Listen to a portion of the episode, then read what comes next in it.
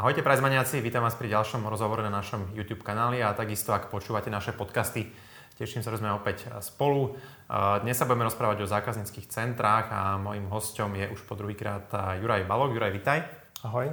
Juraj je spolumajiteľom spoločnosti Credit Call, jednej z top hráčov na trhu, ktorá zabezpečuje outsourcing, call center, telesales a podobné služby. Majú viac ako 180 zamestnancov v štyroch pobočkách a ročne vybavia viac ako 2 milióny interakcií, takže určite majú s tým kopec skúseností. A budeme sa rozprávať o dvoch zaujímavých e, témach, e, ktoré sa týkajú prieskumov, jednak spotrebiteľského správania Slovákov a potom realizovali sme v podstate spoločne aký mystery shopping, kde sme testovali kvalitu e, zákazníckých centier slovenských e-shopov, takže to bude veľmi taká zaujímavá vzorka toho, ako slovenské shopy majú kvalitné svoje call centra a svoje svojich teda, svoju podporu. Tak Juraj, poďme na to. Začneme tou témou spotrebiteľského správania Slovákov. Povedz nám trošku, ako ste to, ten prieskum realizovali, ako to prebehlo, aké boli výsledky a čím ťa to prípadne prekvapilo. Jasné. Um, tak my sme uh, tento prieskum realizovali telefonicky. Dôvod, prečo sme si zvolili túto metodológiu, je ten, že podľa nášho názoru je to presnejšia alebo najpresnejšia metodológia na, na meranie takýchto aktivít. Realizovali sme to schválne v lete, teda v auguste tohto roka. Ten dôvod, prečo sme to realizovali v auguste, je ten, že sme sa obávali, že keby sme to realizovali ku koncu roka, bude to trošku skreslené pred Vianocami a očakávali sme, že bude nejaká miera lockdownu a obmedzení. Takže aby nám to čo najviac e, vykreslovalo tú danú situáciu. E, vzorka bola tisíc respondentov a demografia tak, ako je štandardné rozloženie e, Slovákov, to znamená podľa pohľavia podľa veku, vzdelania, národnosti a podobne. To, čo sa nám podarilo zistiť, je, že e, Slováci nakupujú podľa mňa relatívne radi na internete. Takmer 12% ľudí nakupuje na týždennej báze, aspoň teda takto deklarovali v tom našom prieskume. Ďalších takmer 30% ľudí nakupuje aspoň raz za mesiac na internete alebo na nejakom e-shope, takže ak to môžeme e, nejak zaobaliť, tak e, takmer alebo viac ako 40% ľudí nakupuje minimálne raz na mesiac e, na internete na Slovensku. No a celkovo, ak to zoberieme, tak e, niekoľkokrát do roka nakupuje ďalších e, viac ako 23%, takže vo všeobecnosti sa dá povedať, že ľudia, ktorí nakupujú na internete, alebo teda Slovákov, ktorí nakupujú na internete, je viac ako 63%. A čo sme ďalej zisťovali v prieskume, alebo v zásade to nadvezuje potom na tú druhú tému, ktorú si spomínali, je, že na základe čoho si ľudia vyberajú svoj internetový e-shop alebo teda svoj internetový obchod. No a nám, tam sa nám podarilo zistiť, že v podstate viac ako 30% ľudí si vyberá e-shop na základe svojich predchádzajúcich skúseností, teda pozitívnych skúseností. No a druhá, druhý najčastejší, alebo to tretí najčastejší dôvod bol, že ľudia si e-shop vyberajú na základe odporúčaní od svojich známych, rodiny, kamarátov a podobne, takže si nechajú vo finále poradiť. Super, poďme teda na ten mystery shopping, to budeme trošku uh, viacej rozoberať do detailu, lebo myslím, že to je veľmi unikátne aj takéto dáta, keďže slovenského e-commerce a celkovo uh, tohto typu dát je veľmi málo na slovenskom trhu, takže o to som teda rád, že sme to spoločne teda zrealizovali. Uh, povedz nám prosím ťa teda, ako to prebiehalo, čo sa testovalo, aká bola vzorka tých shopov, Um, a samozrejme potom sa dostaneme tým výsledkom. OK, takže vzorka bola uh, 50 e-shopov v rôznych veľkostí a priznám sa, že ten zoznam ste nám dodávali vy ako Prizemania, ste ten výber teda urobili vy. Prepač, ešte len doplním, teda, že ako teda som to vyberal. V podstate vybrali sme teda hlavne také známejšie značky, aby teda to bolo také relevantné možno pre väčšinu našich aj teda sledovateľov. Boli to kombinácie rôznych segmentov, rôznych veľkostí, prevažne stredné a väčšie shopy, takže berme to ako, ako vzorku, ale samozrejme dá sa potom aj z toho inšpirovať. Uh, fajn, takže ja doplním, že my sme to realizovali v podstate 1,5 mesiaca, opäť od polovice augusta do konca septembra. Dôvod e, veľmi podobný ako čo sa týka prieskumu. Nechceli sme, aby e, jednoducho tá situácia, e, či už pandemická, predvianočná, nejakým spôsobom skreslovala tie výsledky mystery shoppingu. Zároveň by to malo dať informáciu tým majiteľom alebo, alebo riaditeľom tých e-shopov, že pokiaľ už v lete nestíhajú alebo nezvládajú, tak je vysoko pravdepodobné, že to nebudú zvládať a stíhať pred Vianocami, kedy tých objednávok sa teda predpokladá ďaleko viacej. A čo sa týka metodológie, tak eh, my sme sa primárne zamerali na to, že nechceli sme sledovať konkrétny shop, a chceli sme skôr sa pozrieť na to, ako na, na e-shopy ako vo všeobecnosti. A preto tých interakcií alebo tých kontaktov na jednotlivé e-shopy nebolo až také veľa, tak veľa, ako uh, sa možno uh, realizujú štandardné testovanie alebo mystery shopping, že niekedy to môže byť aj niekoľko desiatok interakcií. Takže v skrátke urobili sme na každý z e-shop uh, tri uh, e-maily a tri telefonáty, kde sme sledovali teda rôzne kritéria, ich potom, ja ich potom teda rozvediem ešte uh, ďalej. No a tie, tie veci, ktoré sme hodnotili, tak sú následovné. Urobili sme to veľmi podobným spôsobom, ako mnoho ľudí možno pozná značku D-test. Takže veľmi podobným spôsobom sme si zvolili my tú metodológiu s tým, že sledovali sme niekoľko kritérií. Jedným z tých kritérií boli teda kontaktné údaje na webe. Dôvod, prečo sme to hodnotili, veľmi jednoduchý. Myslíme si, že je vhodné, aby sa e-shop alebo akokoľvek firma prezentovala kontaktnými údajmi musím povedať, že uh, slovenské e-shopy v tom dopadli naozaj veľmi dobre.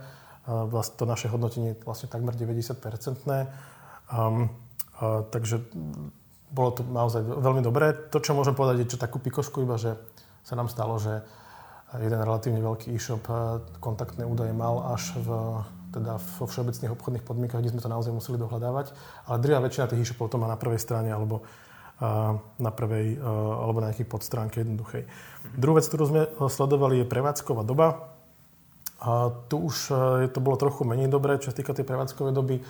A samozrejme, každý ten e-shop si môže alebo mal by zvoliť, že kedy on si myslí, že je vhodné e, mať tú prevádzkovú dobu svojho zákazníckého centra.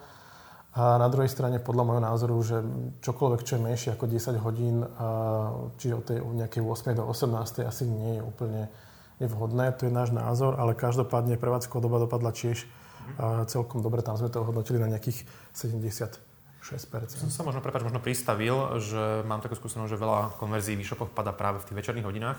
Ako ty máš tým skúsenosť, že koľko možno percent e-shopov vôbec má ten support možno v tom čase vôbec zapnutý?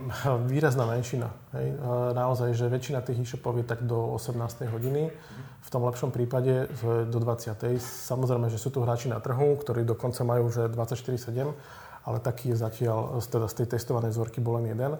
Uh, nemyslím si, že je rentabilné, aby to bolo 24-7, samozrejme to nemusí byť. Ale uh, čo si ja osobne myslím a čo by, čo by shopy mali sledovať je, že kedy vlastne sú ľudia na ich e-shopoch, kedy nakupujú a kedy prípadne potrebujú pomôcť s nákupom. Uh, v prípade, že tam tá podpora nie je, tak samozrejme je možné, že, že o ten nákup jednoducho prídu. Jasné. Dobre, poďme ďalej teda. Okay. Čo sme ďalej sledovali sú potom e, najčastejšie formy interakcií. Ja sa priznam, že my sme sledovali primárne telefonaty a e-maily. Zameráme sa možno najskôr na, na tie e-maily. Čo sme boli šokovaní, sa priznám, tak uh, väčšina, alebo 80% testovaných e-shopov nemá tzv. auto-reply. Čo to znamená? Ja jednoducho pošlem mail na zákaznícke centrum a vráti sa mi e, informácia o tom, že ten môj e-mail bol doručený a teda, že bude spracovaný. Netvrdím, že to vyslovene musí byť autoreply v zmysle tom, že, že to má byť okamžite e, v danej sekunde. To tiež to možno nepôsobí úplne dôveryhodne. Podľa môjho názoru je úplne ideálne, ak tam je nejaká informácia o tom, že za aký čas približne ten zákazník alebo ten klient môže očakávať odpoveď. A pôsobí to o mnoho profesionálnejšie a zároveň tie e-shopy a to zákaznícke centrum to odbremení od budúcich kontaktovaní, pretože ľudia veľakrát e, robia to, že jednoducho, keď nedostanú nejakú odpoveď, tak vás kontaktujú viackrát. Hej? Čiže vám to potom zbytočne môže zahltiť schránku e-mailami alebo telefonátmi a tak ďalej. Takže keď dostaneme jednoduchý autoreply s tým, že do 24 hodín vaša požiadavka bude vybavená, tak, tak ten, ten zákazník na konci dňa je spokojnejší a ne, nekontaktuje viackrát. Prepač, Toto... sa možno spýtam, ak môžem, tvoja skúsenosť alebo odporúčanie, aké, že do koľko hodín podľa teba je to také akceptovateľné zo strany toho koncového zákazníka? Alebo... Do koľko hodín? Mm-hmm. Uh, ja, e, štandardne sa hovorí, že do 24 hodín uh, je vhodné teda tomu zákazníkovi zareagovať. Ale ja sa priznám, napríklad, čo my robíme zákaznícke centra pre našich klientov, naše e-shopy, tak štandardne, pokiaľ to nie je naozaj nejaké neštandardné obdobie v roku, tak uh, spravidla odpovedáme do dvoch hodín. Mm-hmm. Hej, že, že ten mail e, sa jednoducho spracuje. Uh, existujú na to sofistikované rôzne možno apky alebo nejaké systémy, ktoré dokážu aj ten, ten e, čas na odpoveď dynamicky meniť podľa toho, koľko tých mailov alebo tých interakcií nie je spracovaných. Hej. A to už možno si môžu dovoliť naozaj, že veľké spoločnosti. My odporúčame tak, že, že do 24 hodín človek nič nepokazí, do 2 hodín je to naozaj že podľa mňa skvelá, keď ten, keď ten mm-hmm. človek dostane odpoveď. Tu pri mne tiež príde, že tých 24 hodín je celkom veľa na ten online a hlavne možno pri nákupoch, kde ten rozhodovací proces nie je taký dlhý. Hej, že keď asi kupuješ práčku alebo niečo drahšie, tak asi... asi Súhlasím, ale na to by mali potom e, skôr fungovať nejaké iné uh, spôsoby kontaktovania, ale nie mailové, dajme tomu. Mm-hmm. A skôr by som možno potom využil telefón alebo nejaký chat alebo nejakú formu chatu na takúto um, záležitosť, že keď sa niekto chce poradiť s nákupom. OK, čo sme ďalej sledovali, čo sa týka mailov, tak sú ešte dve veci. Je to rýchlosť e-mailov a, krátko, a kvalita odpovede. Musím povedať, že rýchlosť e, ma veľmi príjemne prekvapila. Tam sme sa dostali v podstate na takmer 80% a väčšina tých e-shopov naozaj reagovala, že do dvoch hodín. Čo na druhej strane môže znamenať, e, že tí, tí ľudia nie sú vyťažení. Hej? A opäť môžeme sa baviť o tom, či sme, teda, tým, že sme to robili v lete, že že možno to môže byť ten dôvod, ale skôr si myslím, že nie je tam teda nastavený taká tá, tá vhodná forma vyťaženia pre, pre ľudí na tom zákazníckom centre. A dokonca poviem, že takmer polovica odpovedala, že do 15 minút. Hej. Takže extrémne rýchlo. Potom tam boli zase iní hráči, ktorí neodpovedali, dajme tomu vôbec. Hej. Takže boli tam veľké extrémy aj v rámci, v rámci tých e, e-shopov a spravidla sa to opakovalo. Takže tí, čo rýchlo odpovedali pri každom kontaktovaní, tak odpovedali vždy rýchlo a tí, čo dlho alebo vôbec, tak tí sa v zásade opakovali. A čo sa týka kvality odpovede, tak tu sa priznám, že nastalo pre mňa dosť veľké sklamanie, lebo sme sa dostali na nejakých 66% približne, čo sa týka nášho hodnotenia. A tu sme mali asi väčšie očakávania. Predsa len pri tom e-maili máte čas uh, si, alebo možnosť si tú odpoveď rozmyslieť, máte možnosť, dajme tomu, si pripraviť a na, nastaviť tzv. templatey, teda nejaké vzory odpovedí a tak ďalej. A tu, tu, tu to bolo naozaj, že, že čakal som ako keby vo finále viac. A môžem porovnať, že väčšie e-shopy mali spravidla tie maily spracované a pripravené uh, veľmi dobre alebo veľmi pekne. Čiže oni si dali záležať nielen na tej odpovedi a kvalite tej odpovedi, ale aj vizuálne to bolo uh, veľmi dobre spracované. Naopak ma prekvapilo, že tie menšie e-shopy sa tomu až tak nevenovali. Hej? Že my sme zažili situácie, kde, kde niektoré tie malé e-shopy nám v podstate nás nepozdravili pri tom, pri tom maili. A, alebo neodzdravili a nepozdravili, akože ne, nepozdravili, keď si písali mail ani na začiatku, ani, ani na konci. Takže už to sú také, také tie základné veci, ktoré by podľa môjho názoru ten e-mail jednoducho mal obsahovať. Preto to celkové hodnotenie tých e-mailov je relatívne nízke, podľa môjho názoru. A, takže to je, čo sa týka e-mailov. Ja ešte možno takú drobnosť, mňa celkom eh, zaujíma, alebo keď sledujem tie e-shopy, že aj taká, taká, taká malička ako mailový podpis, keď je pekne spracovaný, tak to vie urobiť nejaký taký dojem a aj tam tento logo, ten brand, nejaký user experience, nejaký vzťah s tou značkou, že veľmi málo shopov vlastne vôbec má nastavený nejaký pekný štandardný uh, mail, ten mailový podpis. Neviem, že to s tebou súhlasím. A, áno, takto ono otázka to, že či to musí byť graficky nejak pekne spracované, k čomu sa ja prikláňam, že áno, že mohlo by byť alebo malo by byť. A na druhej strane e, možno by naozaj niekedy stačí len jednoduchý podpis a meno toho človeka, aby ten e, zákazník, ten klient mal pocit, že sa teda rozprával s niekým živým, že, že mm, my sme veľakrát dostali len odpoveď, a v zásade tam nikto nebol podpísaný. Hej? A teda nielen, že nás nepozdravil, nikto tam nebol podpísaný. Takže to nepôsobí podľa môjho názoru úplne uh, najlepšie. Hm. Mne sa napríklad páči, keď tam vyslovene napríklad aj to fotka toho človeka, že to vieš tak ako lepšie predstaviť. A to je úplne... Nehovorím, že, nemusí, že musí byť, ale teda... Um, zhodneme sa, áno, je to úplne ideálna forma a, a mm, ten klient uh, má takú pocit, uh, také tie personálne odpovede, že vlastne, že, že sa o mňa niekto konkrétny stará. Hej? Že nie som jeden z tisíca, ale som niekto, koho si, dajme tomu, vážia. Hej. Dobre, poďme ďalej. Um, OK. No, uh, čo sme ďalej sledovali, tak uh, spracovanie telefonátov. Pri telefonátoch sme vlastne sledovali uh, dva ukazovatele. Uh, prvým bol, uh, pardon, tri. Uh, prvým bol uh, dostupnosť operátorov a tzv. SLA, čiže Service Level Agreement. A ja hneď vysvetlím, že čo to je. No a potom sme sledovali prirodzene kvalitu hovorov. Čo sa týka dostupnosti, tak dostupnosť v našom ponímaní je to, že ja keď telefonujeme nejaké zákaznícke centrum, že tak či vôbec sa dovolám. Bez ohľadu na to, ako dlho čakám na tej linke, ale či sa vôbec vo finále dovolám. Naša dostupnosť v tomto teste dopadla e, celkom dobre podľa môjho názoru. Je to nejakých 86%. Je to mierne pod nejaké očakávania, ale nie je to úplná katastrofa. On spôsobilo to možno to, že naozaj tam boli možno nejaké 2-3 šopy, kde sme sa vôbec nedovolali, ako na žiadny pokus. A to očakávanie naše by malo byť, alebo teda štandardne v komerčnej sfére sa pohybuje niekde na úrovni 90 až 95% čiže tam niekde by som očakával aj, že bude dostupnosť a v lete už určite na e-shopy. No a druhú vec, ktorú sme sledovali, je tzv. SLA, čiže Service Level Agreement, to znamená, že dokoľko sekúnd, aké, aké percento ľudí sme dokoľko sekúnd boli schopní obslúžiť. Um, túto hodnotenie už bolo výrazne horšie. My sme sledovali 80 na 30, to znamená, že 80%, 80% hovorov by malo byť spracovaných alebo teda obslúžených do 30 sekúnd. A na, to, v tom teste nám to vyšlo nejakých iba 57%. Hej, takže 57% tých pokusov o dovolanie splnilo tie kritéria, ktoré sme očakávali. Uh, ja, tak nevnímal by som to možno úplne, že nejak tragicky. Skôr podľa môjho názoru je dôležitejšia uh, tá dostupnosť, ale samozrejme, keď uh, som rýchlo vybavený, tak mám o mnoho lepšiu zákazníckú skúsenosť, ako keď čakám na linke, dajme tomu 5 minút. Hej. Ešte toto sa spýtam pre zaujímavosť, teda, že vôbec koľko z tých shopov reálne malo nejakú tú službu toho čakania vôbec na ten linke versus to, že fakt má obsadené, nedovolám sa proste.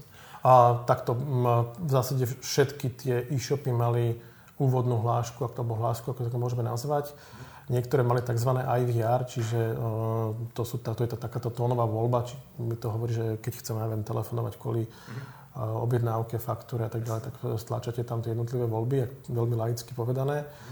A, čiže väčšina mala aj toto. Priznám sa, že pôvodne sme to chceli aj hodnotiť, ale potom sme si povedali, že asi to nebude úplne objektívne, lebo nemáme všetky vstupy k tým e-shopom, že a čo všetko vlastne oni spracovajú, alebo tým zákazníckým linkám, čo, všetky, čo všetko spracovajú, tak sme sa rozhodli jednoducho toto vynechať. Mm. Takže v zásade každý z nich mal peknú hlášku, že to by som im krivdil teraz, keby som tvrdil, že to tak nebolo. No a čo sa týka uh, ďalšie veci, tak uh, sledovali sme kvalitu hovorov. Tá bola um, paradoxne lepšia ako kvalita mailov. A prečo hovorím paradoxne, lebo je o mnoho náročnejšie spracovať telefonát, ako spracovať e-mail. Hej. Predsa len ten telefonát tam potrebujete okamžite reagovať tomu klientovi alebo tomu zákazníkovi. Mnohokrát vám volajú ľudia, ktorí sú nahnevaní a potrebujú ste okamžite niečo vyriešiť a, a chcú nadriadeného a neviem, aké rôzne situácie. A zároveň niekedy tí ľudia sami nevedia, že čo vlastne chcú a tie ťažko z nich vydolovať tú informáciu. Nevedia vám popísať, čo vlastne potrebujú. Takže uh, preto som bol prekvapený, že tá kvalita hovorov bola lepšia ako kvalita e-mailov, kde predsa len čas na spracovanie je dlhší. Ale tiež by som očakával asi vyššiu kvalitu hovorov. Hej, že sme sa približili tak 70% necelým. Čakal by som, že tu budeme tak okolo 90 hej, na kvalite hovorov. A opäť paradoxné je, že pri tých menších e-shopoch, kde ten, ten e-shop, mnoho, mnoho z tých ľudí sú to firm, rodinné firmy, alebo teda a tak sa minimálne chovajú, že budú mať úplný detail o, o všetkom. V tých väčších a korporátnych predsa len by sa očakávalo, že tam môžu ne, nastať nejaké komunikačné šopy. Tak to bolo naopak. Mm-hmm. Hej. Som chcel aj spýtať, že aká je teda skúsenosť, lebo mal som takú teóriu, zjavne teda asi nepotvrdenú, že teda menšie shopy majú asi viac času sa venovať zákazníkom a možno, že individuálne, personalizovanejšie, viac ako radiť, vysvetľovať a tak ďalej, ale teda hovorí, že z vašej skúsenosti aj toho prieskumu to tak nevyplynulo. Tej, z toho nášho testovania to vôbec nevyplynulo a priznám sa, že sám som ostal prekvapený, že by som presne očakával, že, že tie menšie e-shopy uh, budú mať tú zákazníckú, alebo že tá naša zákaznícka skúsenosť bude na vyššej úrovni ako pre tých vyšších. Hej. A naopak na, mňa veľmi príjemne prekvapili niektoré tie, tie veľké aj medzinárodné e-shopy, ktoré sú, dajme tomu, možno takmer na celom svete. A na druhej strane to možno hovorí aj o tom, že ako si dávajú záležať na, na tej zákazníckej skúsenosti a že aké je to veľmi dôležité pre nich a, a že to majú teda asi odsledované v rámci rôznych krajín a vedia, čo funguje na tých ľudí a, a ako to vôbec spracovať, aby tá zákaznícka skúsenosť bola dobrá. Takže môžeme to pravdepodobne tomu prisudzovať. Dobrý deň, ešte sa chcem spýtať, čo sa týka nejakého jazyka, ktorým vlastne komunikovali tí ľudia na tej podpore, akú, akú ste mali z tohto, aké výsledky? Bavíme sa o nejakom, nejakom československom teda regióne, že či teda to riešili hlavne slovenské operátory alebo aj českí? Tak e, čakal som teda, že budú tam e, cudzojazyční operátori, teda českí, ale že nie, že, že ich bude až tak veľa. A približne v 15%. Kontaktovaní sa nám ozval teda český hovoriaci operátor. Z pravidla to bolo pri tých medzinárodných veľkých e-shopoch a musím sa priznať akože osobne, že bolo to na o mnoho lepšej úrovni ako tie slovenské um, tá slovenská obsluha mm-hmm. týchto interakcií. Veľmi príjemne ma to prekvapilo. Hej, a vôbec, mi to, vôbec nám to ako keby neprekážalo, že to je v čes, českom jazyku a že, že mali sme z toho veľmi dobrý pocit. Um, sa prepáč, možno pristavím. Je to dané nejakou e, výrečnosťou českého národa, alebo je to tréningom lepším, alebo, alebo ja lepším si, výberom ľudí? Alebo čo, ja, ja si myslím, že to je dané, a vôbec si nemyslím, že to je výspelosťou českého národa, skôr by som to v tejto chvíli um, prirovnal k tomu, že tie väčšie e-shopy si dávali o mnoho viac záležať na tom, že, že akých ľudí si tam jednoducho vyberú a zároveň to je kvázi taká, by som to možno nazval, že znudzetnosť v tom zmysle, že tie zákaznícke centra uh, sú v Čechách a sú v Čechách preto, pretože, dajme tomu, uh, veľký e-shop, tá centrála spravuje spravidla viacero krajín, či Česko, Slovensko a mnohokrát aj nejaké Maďarsko, možno mm. Polsko a podobne. Čiže v takom prípade pre nich jednoduchšie má to centralizované v Čechách na jednom mieste a venovať sa tomu tréningu akože dopodrobná. Je, predpokladám, že oni v tých call centrách majú aj slovenských hovoriacich operátorov ale tým, že ani si Česi a Slováci navzájom rozumejú, a, tak to jednoducho majú zmiešané, môžu si navzájom tie hovory a, obslúžiť. Hej? Ja to vnímam tak, že možno Česi sú trošku viac citliví na to, keď komunikujú so Slovakmi. Ako naopak, máš podobnú skúsenosť? Alebo... Áno, e, áno, tým súhlasím, že, ale ani, ani nie, že citlivý, skôr sa nám stalo, že, alebo stáva, keďže teda spolupracujeme tiež e, so spoločnosťami, ktoré sú medzinárodné, aj v cudzích jazykoch komunikujeme, tak skôr nerozumejú Slovákom. Takže oni potom možno byť z toho podraždení skôr z toho titulu, že nerozumejú, ako z toho, že ich obsluhuje nejaký Slovák. Hej. Mhm. OK, no to je fakt blbé, keď nerozumieš. Dobre, skúsim sa baviť teraz trošku konkrétnejšie o tých shopoch, lebo to je na tom prieskume najzaujímavejšie, že ktoré e-shopy dopadli najlepšie v tom prieskume, povedzme si nejakú možno top 10, prípadne vyberme nejaké, nejaké teda vybrané shopy, ale my si tam možno pomenujeme teda, že v čom boli lepšie ako tie menej úspešné. OK. Uh, dobre, tak uh, ja, ja začnem teda víťazom. Uh, podľa toho nášho testovania alebo hodnotenia vyhrala Notino.sk uh, takmer 4, teda cez 4,7 hodnotenie z 5 možných bodov získalo. Potom metodológiu samozrejme vieme dodať, že ak, akým spôsobom sme to celé realizovali. Druhý bol Jim Beam, takmer 4,6, tretí bol Vivantis 4,52. No a ďalšie spoločnosti boli ako Pilulka SK, Pantarej, Astratext, Portissimo, Lidl Shop, Decathlon a About You. Um, si sa pýtal, čo bolo iné, alebo čo mali iné. tak v podstate všetky tie ukazovatele boli lepšie. Ja pamätám si, ako bola kolegyňa úplne nadšená s, s kontaktovaním z Notina, že ako naozaj ten, tí ľudia to dobre zvládli. Uh,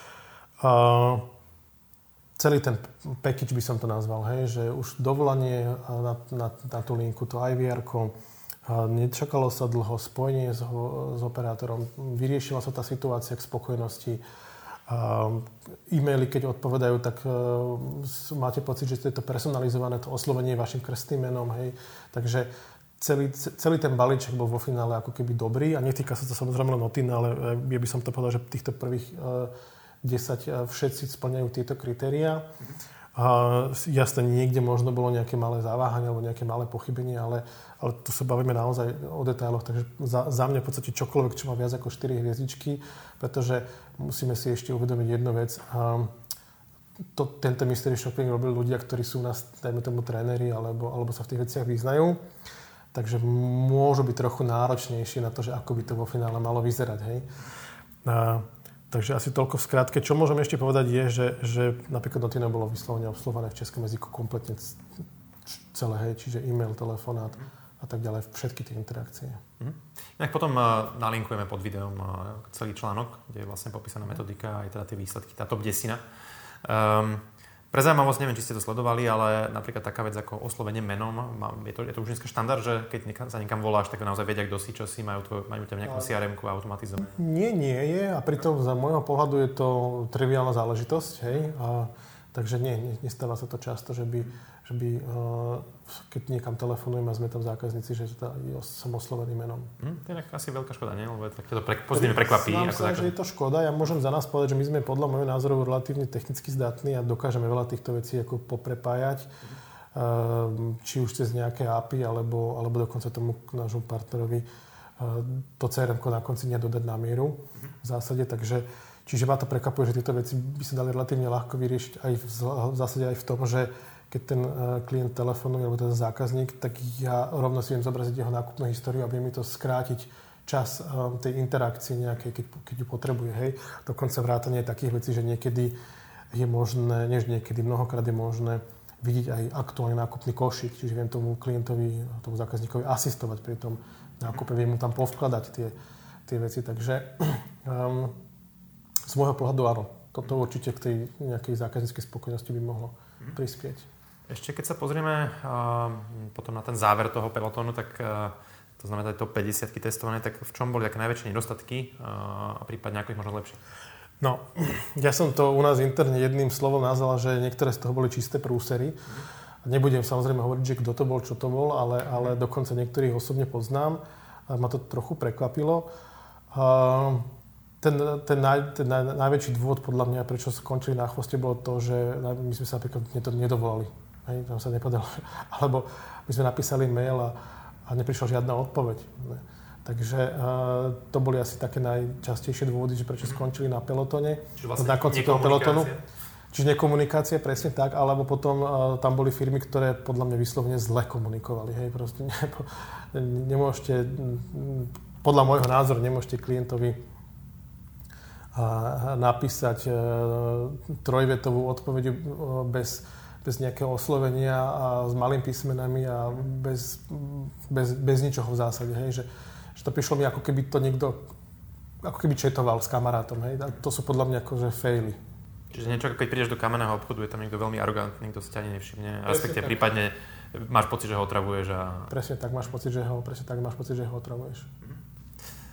Dobre, je to podľa teba možno o nejakom mindsete tých majiteľov tých shopov alebo nejakom fakt zlom výbere ľudí v tomto prípade alebo tom tréningu alebo ako môžeme, ako tie možno menšie stredné shopy, alebo ani nie, to boli vlastne boli, boli aj väčšie shopy, ako to môžeme vlastne zmeniť? Ja si myslím, že to je skôr o nevedomosti, hej, že nevedia, že nevedia. To znamená, že nevedia, že ako by to vo finále mohlo alebo malo fungovať a myslia si, že to majú nastavené dobre. Druhá situácia mohla nastať taká, že v minulosti si to niekedy nastavili, to fungovanie, ako majú zdvíhať hovory, ako čo sa má komunikovať, ako majú vyzerať e-maily a podobne, ale nikto nerobí kontrolu nad tým. Hej. Takže časom to ako keby upadne a tá kvalita sa jednoducho zníži. Takže to si myslím, že sú dve také veci. Nemyslím si, že v dnešnej relatívne náročnej dobe trhovej e, niekto by na to akože vyslovene zámerne chcel kašľať, lebo podľa mňa sa vám to okamžite vráti. Hej, tá zákaznícka skúsenosť, alebo tí zákazníci, keď nie sú spokojní, tí klienti, tak jednoducho si u vás prestanú nakupovať. Mne sa inak zdá, že to celkom možno aj koreluje s tým, že či ten shop vôbec zistuje spokojnosť po nákupe. Že či posiela napríklad dotazníky spokojnosti, či už z Pricemoney alebo z iného porovnávača. A, a samozrejme potom musí ich aj čítať. Ako, ako v ideálnom prípade mať ten uh, mindset na to, ako zlepšovanie sa. Hej, že asi, asi nestačí zbierať hodnotenie, keď ich nečítaš. Súhlasím. A ono nielen zbierať tie hodnotenia, ale potom sa k ním aj nejak ako relevantne postaviť, lebo, lebo niekedy uh, urobíte vec uh, v dobrej viere, a vypáli alebo dopadne to úplne inak. Čiže aj tá spätná väzba, kde vy si naozaj myslíte, že toto bude skvelé, to bude fungovať, to je famózne, tak tí zákazníci pri tej mm, user experience vám dajú spätnú väzbu, že to tak vôbec nie je. Hej? Že pracovať s, tým vo finále. Že aj, aj možno si nechať uh, o, takýmto spôsobom poradiť v úvodzovkách. Mhm, jasne, rozumiem. Um, dobre, keby sme sa trošku pozreli vlastne na to, že um, lebo ľudia možno vnímajú taký štandardný pohľad, že ten zákaznícky, centrum je také skôr pasívne, že v tom, že v tom zmysle, že prijíma nejaké, nejaké dopity a nejaké hovorí a nejaké reaguje na, na otázky zákazníkov. A viem, že vy uh, sa na to pozeráte úplne inak aj s vašimi klientami, tak možno skús dať také nejaké nápady, hinty tým majiteľom shopov, že čo by vlastne, na čo ešte ďalšie by mohli týchto ľudí vlastne využiť. Jasné. S čím sa my relatívne často stretávame, taká situácia, alebo taká dogma možno, že to zákaznícke centrum vlastne len tvorí náklady. Hej? Z môjho pohľadu to nie je úplne správne uvažovanie. Um, áno, samozrejme, je to náklad, lebo platíte nejakých operátorov, technológiu, priestory, školenia, supervízorov a tak ďalej a tak ďalej. Čiže stojí vás to nejaké peniaze. Na druhej strane vám to prináša podľa môjho názoru dve veci. Prvá je tá, že kvalitnú zákazníckú skúsenosť, na základe čoho opätovne operátori, teda tí zákazníci u vás nakupujú. A v zásade vychádza to aj z tých našich prieskumov, ktoré sme v úvode spomínali. A potom druhá vec je tá, že to zákaznícke centrum vám na konci dňa dokáže tie peniaze či už čiastočne alebo úplne na tú svoju prevádzku zarobiť. Len je potrebné ho správne nastaviť. Čo tým konkrétne myslím? My sme prednedávno vyhodnocovali s jedným našim klientom fungovanie na tohto ročné, teda fungovanie na jeho zákazníckej linke. Je to firma, ktorá teda má vlastný e-shop, predáva produkty, teda rôzne produkty, predáva ich teda aj katalógovým predajom, nielen teda e-shopovo. No a nám z toho vzýšlo, že správnym nastavením tzv. doplnkového predaja, niekto to môže volať upsell, cross-sell, nazvime to akokoľvek, dokážeme zarobiť na fungovanie toho, tej zákazníckej linky alebo toho zákazníckého centra čo sme my urobili je vlastne jednoducho um, vyhodnotenie a porovnanie a vychádza nám z toho to, že my sme schopní v zásade v 25 až 40% interakcií urobiť nejaký dodatočný predaj, dodatočný nákup od toho, od toho ich zákazníka, ktorý si uh, robí objednávku alebo, alebo ktorý dokonca nákupil, lebo my urobiť samozrejme ten, uh, tú interakciu aj pohovor. No a čo nám z toho uh, na konci dňa vzýšlo je, že budem možno hovoriť konkrétne sumy, mám, mám na to aj súhlas. Uh, oni za, ten, za prvých 11 mesiacov uh, vynuli na zákaznícke centrum nejakých 230 tisíc eur a vrátane všetkých bonusov a odmien, ktoré máme aj za tie doplnkové predaje a výnosy uh, očistené o, o bonusy uh, z našich teda um, doplnkových predajov alebo upsellov, crosselov, akokoľvek to nazveme, je cez 245 tisíc. Čiže vo finále zarobili nielen na fungovanie toho zákazníckého centra, takže si to splňa tú, tú úlohu toho, že tá obslužím toho zákazníka, ale zároveň ho mám na, nielenže zadarmo, ale ešte niečo malo, malo zarobili na konci dňa. Mm-hmm. Pre zaujímavosť teda, ak to nie je tam, akým spôsobom ste potom dotrekovávali ten uh, efekt, hej? čomu ste pripísali tu, že toto bola tá konverzia, ktorá, ktorú pripíšeme tomu call centru? Uh, rovnosť to zaznačuje do systému a fungujú teda samozrejme na rôznych rôznych e, možnostiach. A je taký, že e, máte, dajme tomu, nejaký sortiment e, produktov, ktorých sa potrebujete veľmi škaredo poviem, že zbaviť, hej? takže ich možno ponúkate za nejakú zvýhodnenú cenu a takto sme im jednoducho pomohli vyčistiť skladové zásoby.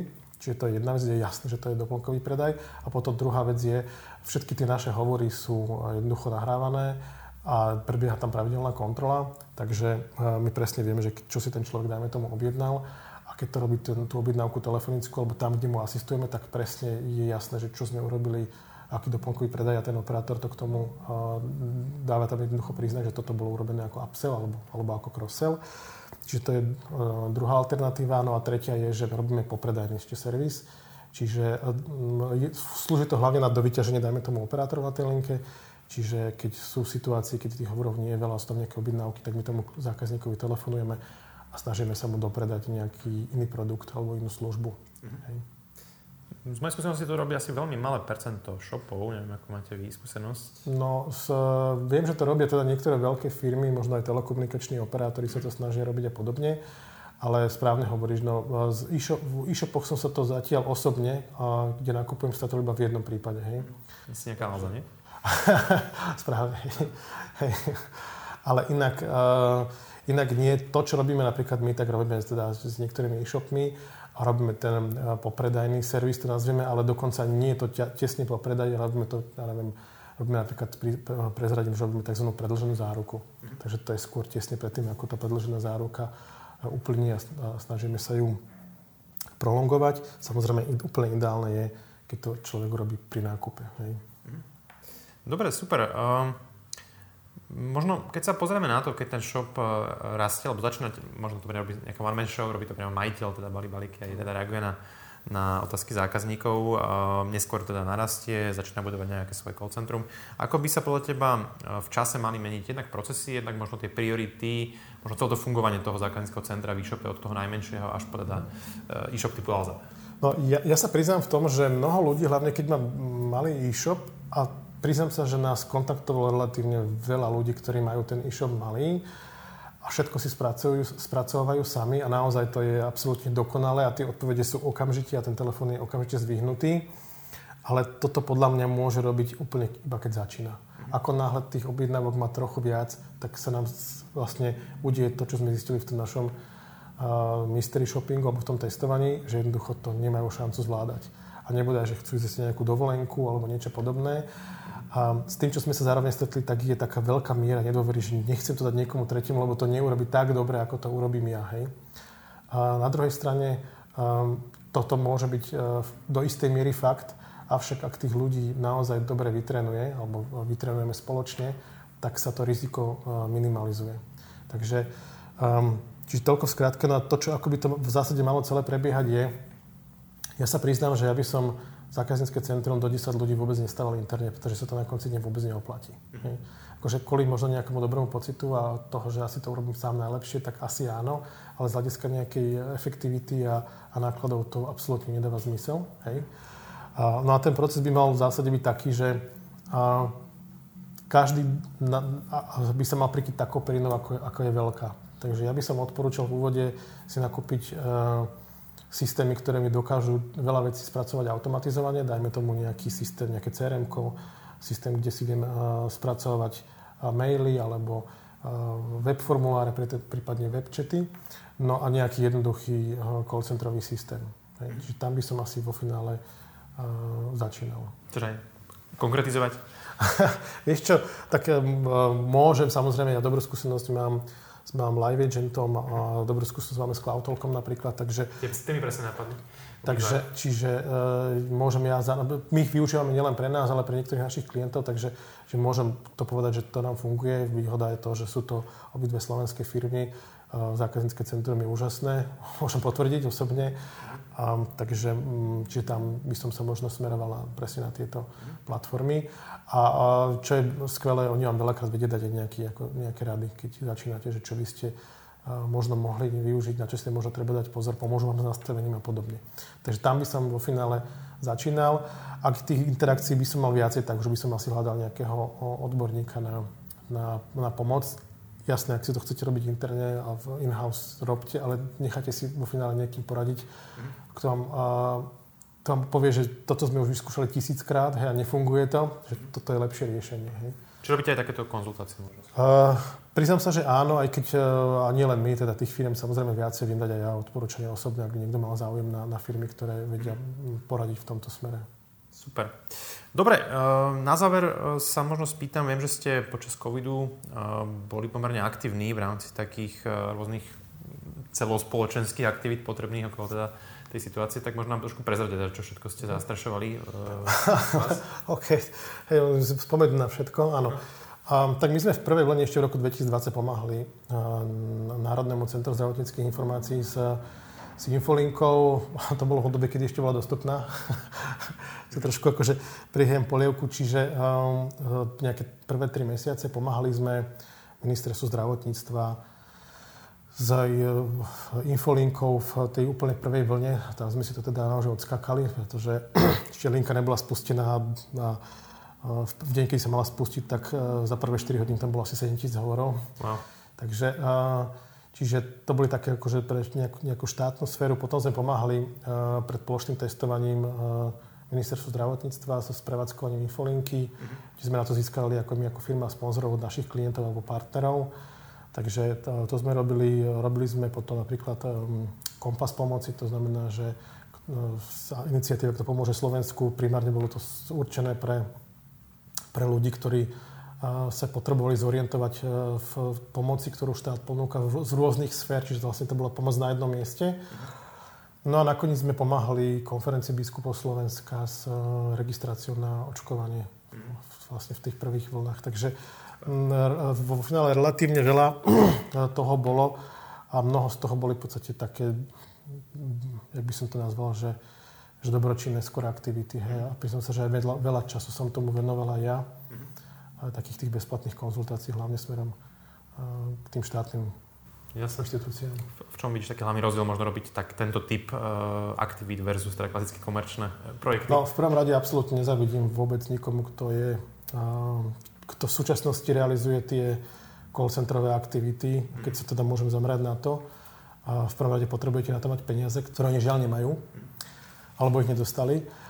No a druhá vec je, čokoľvek chcete urobiť, tak potrebujete, je tam neskutočná byrokracia. Takže čokoľvek e, by ste si chceli kúpiť nejaký lepší, ja neviem, už len počítač alebo systém, tak to je na mesiace. Čiže, čiže to, je, to, je, to je jedna z vecí. A my fungujeme tak, aj mnoho veľkých firiem, s ktorými spolupracujeme, že my sa dneska dohodneme a zatiaľ to tak funguje. Hej. U nich sa niečo dohodneme a ani o pol roka to tak nefunguje. Hej. A ten dôvod je preto, lebo tam je strašne veľa rôznych politických tlakov a veci sa nedajú urobiť a tak ďalej. Takže, čiže ten rozdiel je hlavne v tomto, že tá flexibilita, tá veľká miera, alebo tá veľká neflexibilita a veľká miera byrokracie. Naozaj nezávidím ľuďom, ktorí fungujú na týchto štátnych inštitúciách. Dobre, tak uh, ďakujem teda, že si dneska prišiel, že som porozprával teda uh, skúsenosti z týchto prieskumov. Za mňa to bolo veľmi zaujímavé. Aj, teda verím, že ak vás ten prieskum zaujal, určite si pozrite link pod týmto videom, je tam zoznam týchto 10 shopov, aj tá celá metodika popísaná. Myslím si, že by sme to mohli aj budúci rok zopakovať, aby sme teda mali aj nejaký taký medziročný trend a pokiaľ aj vy by ste chceli možno sa dozvedieť, ako ste na tom, prípadne či ste boli aj v tom prieskume zaradení, určite bude tam, je tam link na kontaktovanie, prípadne sledujte mňa alebo Jurajovi, tým spôsobom vás prepojíme. Takže ďakujem ešte raz a vidíme sa pri nejakých ďalších videách. A Juraj, takisto ďakujem tebe a ďakujem prajem všetko dobré. Podobne.